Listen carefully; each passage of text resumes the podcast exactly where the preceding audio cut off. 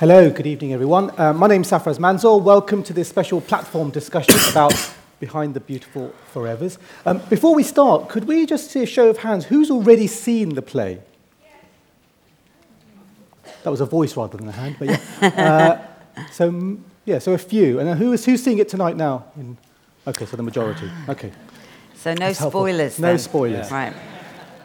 Um, so with me are Meera Syal, who barely needs an introduction, um, an actress of stage, screen, and uh, television, and, um, and Rufus Norris, who directed the play and is going to be taken on, taking over as artistic director in the beginning of April, That's right. something like that. Um, so let's start with you, Rufus. When did you first hear about the book?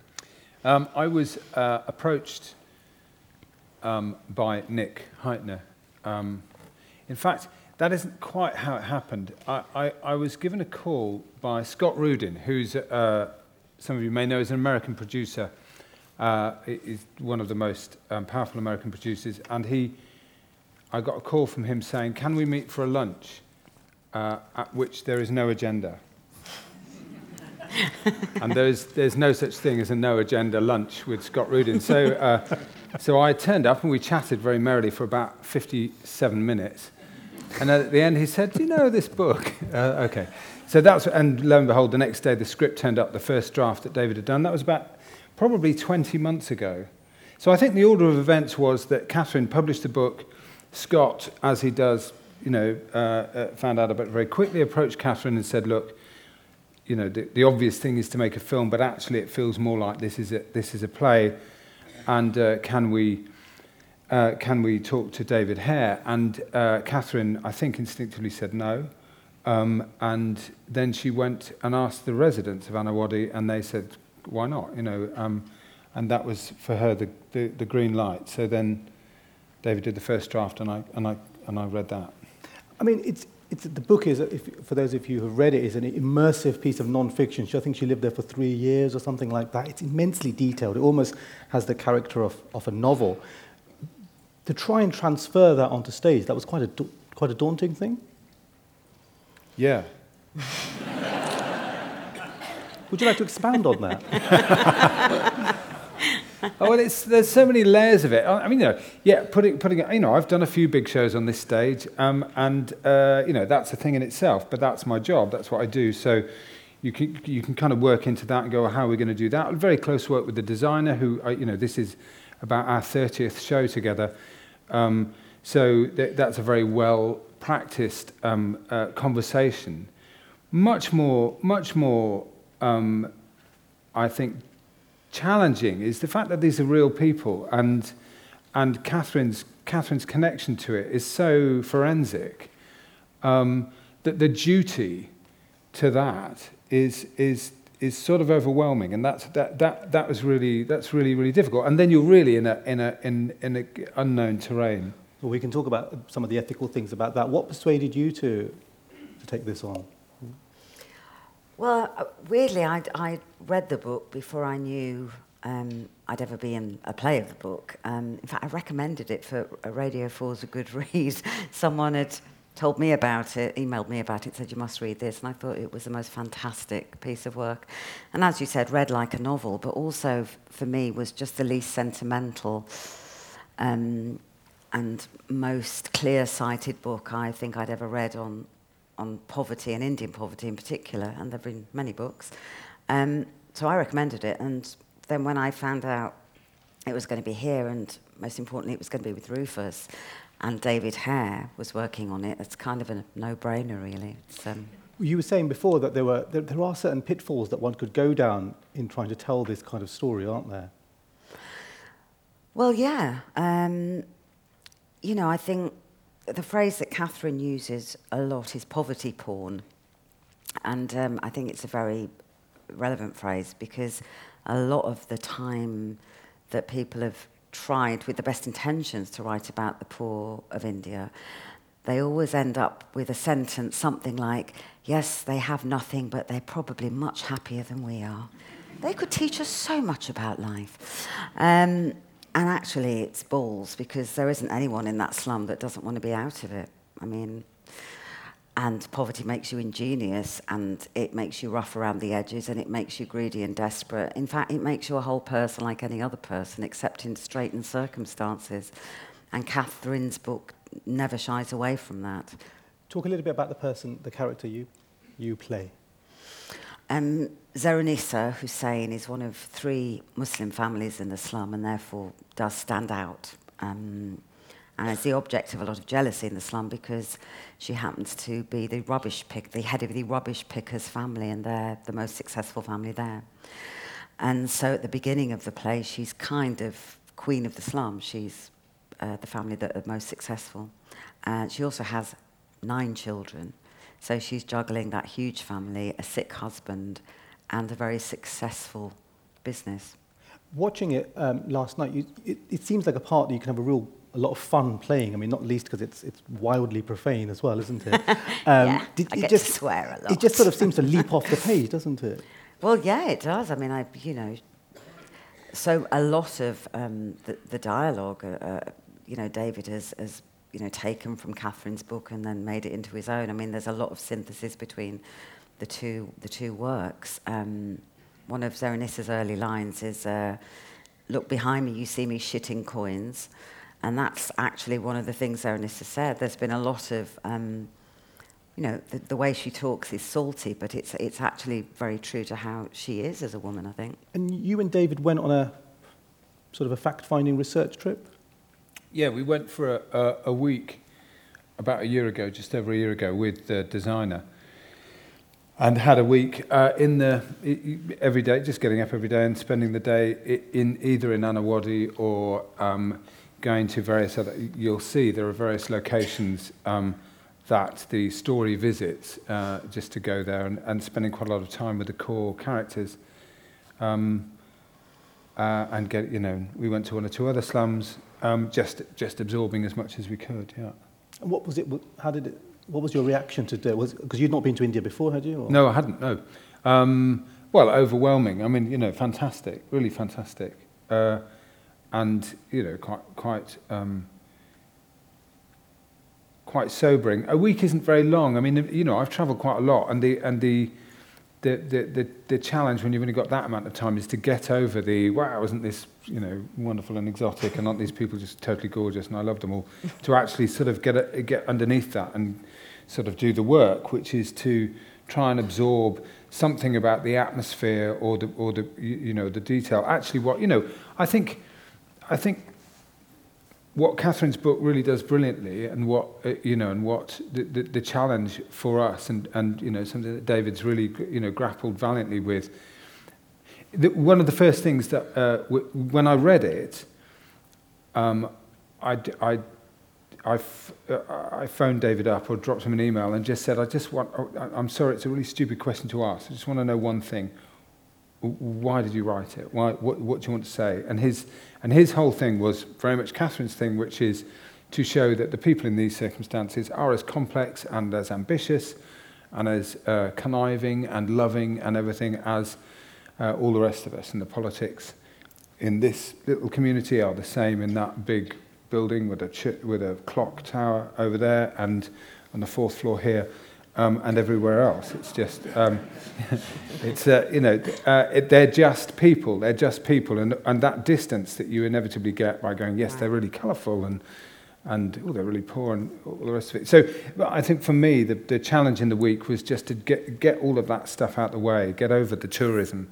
aspect of it and really try and discover. But in terms of the text, the, Hare's text is obviously a distillation of the book because you can't have everything in it and it mm-hmm. creates a narrative which is slightly different from the book. Um, how did you distill your week of experiences and bring them onto the stage? What did you, what were the specific things that you thought, if I have to boil this down, this is what I want to try and take onto the, put onto the stage? Um, in a way, it's, it's I, I don't know. It, beca- you just, it becomes about just being open and seeing what, what details you, you carry with you somehow. I know that's not very useful, but, but things like it won't mean anything to the people who, and I hope it won't give anything away. But you know, there isn't. It's not. It's no secret. I'm sure. Won't be any surprise to you to know that there is some conflict that happens between these neighbours that live in this very, very, very small, uh, compressed community. And just going going there two years after it had all happened, or three years after it had happened, and seeing them cheek by jowl, and the most unexpected alliances, knowing the history of what had happened between those families, and the fact that they are, you know, that they're that they're completely, you know, looking after each other's children. You know, when when they've been at, at the greatest state of conflict with each other, because they because that's what you just have to do. You know, that the the the, the Hussein family have one one room and you imagine with 11 of them, that's one room, it's got one bed. Uh, so everybody else sleeps on the floor outside or slept in their back room. Their back room they sold, and there's now a sheet between them. And if you imagine selling one of your bedrooms, and there's a, you know, there's a sheet between this family of 11 and another family of 11, and that's it all the time. And I think just trying to, trying to appreciate the complexity of uh, of that and what that means about what you share and what you don't share and what you don't worry about. Um, is that, it's that sort of energy that uh, you hope kind of feeds And Like millions of photos. We were there during the Navratri festival, which is part of the show, which is, which is very fortunate. So we got to see several different, uh, several different sides of it. You were talking about in terms of channeling the character and how you how you play it, but as we were as you mentioned before, these are real people. Mm. Do you have to kind of forget that when you're playing them, or do you have to keep that very close to you? Um, I don't think you can forget it. Actually, I think it, it, it certainly brings a maybe responsibility is not the right word, or maybe it is, but a word that came up a lot in rehearsals was honour, was how do we honour these characters, their stories, and this material, and also David's play. Because, of course, you also are in a play and you have to honour the arc of the character in the play. So it's a, it's a fine balancing act, but um, I think principally it gives you a really different energy when you go on stage. You're thinking much less about you know, how am I going to do tonight? And much more about, I mean, I have Zehrunisa's picture up on my wall in the dressing room, and I do think every night, I really hope I tell your story truthfully and that you'll be, you know, that I'll honour everything you've been through. And I think everyone in our amazing cast is also thinking the same before they, they go on stage. I mean, it is a huge, huge cast, isn't it? I mean, in terms of, did it create a sense of, it's almost like a mini community in terms of the people here? Yeah, Yeah. You don't do this very often, do you? uh, well, you, you, you get some media training before, before April. no, no, no. He, he's the enigmatic one. Oh, okay. To, yeah. I've got these eyebrows. I sit here and be silent, let other people think that I'm thinking deep thoughts all day long. Um, yeah, no, it did. It create, well, there's several aspects to that. There's three things to, to, say about that. They are an incredible bunch, and they've been amazingly committed for, for all the reasons that Meera was saying. The second thing is that this is a little slice of history. It's the first time we've had a full British Asian company on this stage in the history of this theatre, and that is a mark of the age that we live in, and it's about time, and that's been a real privilege for me to be part of that. Uh, and the other thing is the fish rots from its head, and the company, uh, uh any company is led, uh, and with you know, obviously, if you're playing, if you're if you're putting on a production of King Lear, then the actor playing King Lear is inevitably the leader of the company, and in this case, Meera is the leader of this company. And can you tell the others that, please? and it's really to- don't think I'm paid quite enough respect. and it's uh, and it's completely infectious. So they're a very very happy company because because if Meera's not going to strop around and, and do the I'm the big TV star, uh, then nobody else can and nobody else does. I don't think they would anyway. No. They're a gorgeous bunch. Um, yeah, and it is a complete And we community. feed each other constantly. Do you it's a great, that, that's a great thing about being in an Asian company. There's just loads, oh, loads of, food of food. It's brilliant. All the time. I mean, usually, do you not find that there's probably more Asians on stage than there are in the audience? But, more, but when I was there last night, for example, it's bringing a different crowd, isn't oh, totally. it? Totally. that must be quite validating. It's brilliant. And it's, you know, it's what Rufus always said he wanted to do, and it's happening. And, um, you know, we found this doing Rafta Rafta a few years ago, which um, Nick directed, that you know, it's the field of dreams. If you build it, they will come. I mean, there's a very hungry audience out there for, for you know, good plays, good stories. Do you think this could have? Do you think you could have staged this ten years ago? I don't know. I think I think in two ways it would have been difficult. Uh, from the simple pragmatic point of view, um, the bottom line is if Meera had said no, we would have been in a certain amount of trouble um, because uh, for lots of complicated uh, reasons to do with glass ceilings and also, uh, I think, uh, you know, British Asian culture, the, it, it, there hasn't been uh, a wealth of um, strong actors from that community uh, historically, and but it's getting much, much stronger. So now you can go, okay, if you look at the young people in the cast, they're, they're fantastic and, and, and they're growing in number. I mean, you know, it, I think, I hope I'm not generalizing horribly to say, that 10 years ago we could have done Death and the King's Horseman or we could have done the Amen Corner and did, in fact, or, or those sorts of plays because with the black community it, it happened it happened earlier for mm. you know for various reasons which probably not this isn't the right time to go into. So I think from that point of view it, it would have been difficult. Now the other question is whether or not there would have been an audience um, pre Slumdog Millionaire Um, and you know the, the, the you know the very excellent literature that's that's come out in the last 10 years. I, I, I don't know. Certainly it's easier now. And how long do you think it is before, instead of David Hare, it's Dilip Hari or somebody who's writing these kind of plays? Well, I think in a way that's part of, you know, wearing my other hat. That's, that, that's part of the responsibility. You could equally say how long until, until it's, you know, the person who's in my position is, has a, has a deeper connection to that to the material.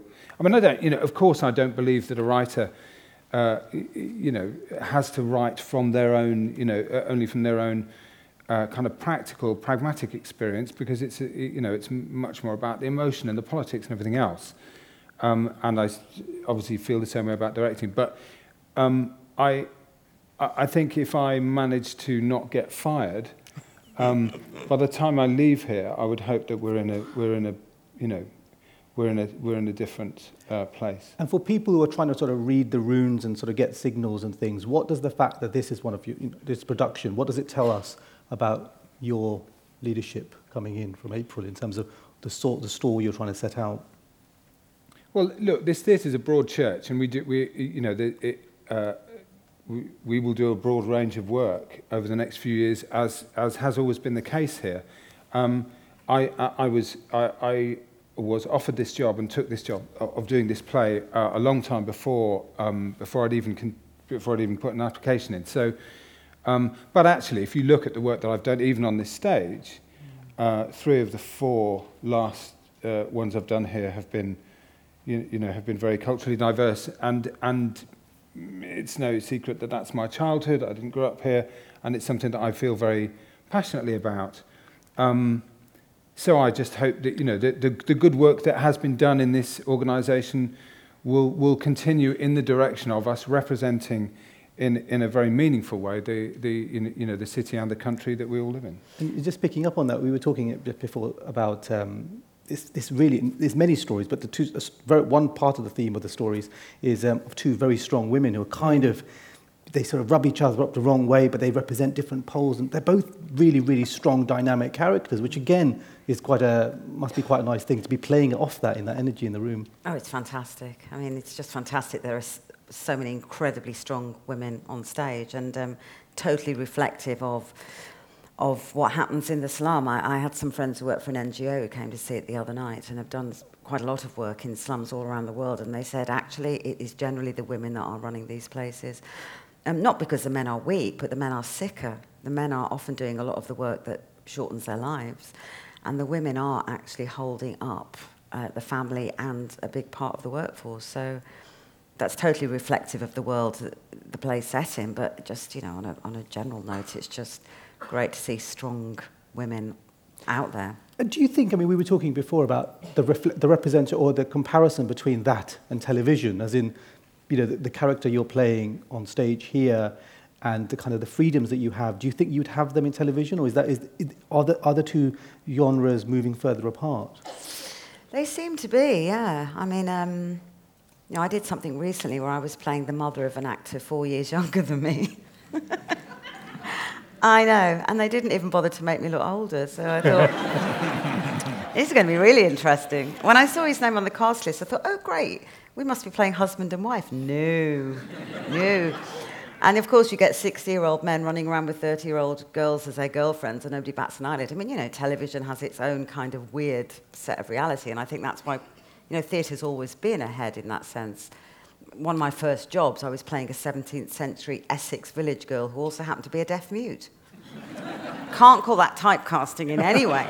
My whole part was in sign language. It was at the Royal Court, and that, and you know, that was in the late 80s. So in that way, I think theatre's always So theatre not only reflects reality as we think it is, but also how it could be, how it should be, how it was. Television is stuck in this weird kind of version of its own reality sometimes, and actually, it's it's very rarely actually on the pulse of the, the kind of integrated society that we all live in. Yeah, Rufus Mira was mentioning that she has a photograph on before you uh, before you go on stage. Is there going to be any kind of interaction, communication between the people in Anawadi and this production? Are they? Yeah, I've got. A I don't know what time it is now. We've got a meeting at what we call the five, which is the five. Uh, the five is five minutes before the show goes up, or it's actually ten minutes before. So twenty past seven, where we'll meet as a company to discuss um, what we want to record, uh, which is the message that the company will send. Uh, so they'll have to scratch up on the Hindi to the residents of Annawadi because Katherine's going out uh, the week after next and is taking a recording of the play, and they will sit around in Annawadi and a video recording. It. Yeah, they wow. they'll just watch it on her laptop, um, uh, uh, probably several times, and and and yeah, we the, the I'm, I'm you know we we've got to work out what the, what the company uh, can say to them to just uh, honour them. Wow, that would be, that'd be amazing to, Won't to it? be there. Are they going to give you notes at the end of that? I'm, no, no doubt. Yeah. It's 6.45, so we have to go so that you can enjoy the play. So could you please join me in thanking Meera Syal and Rufus Norris? Classic. That's great.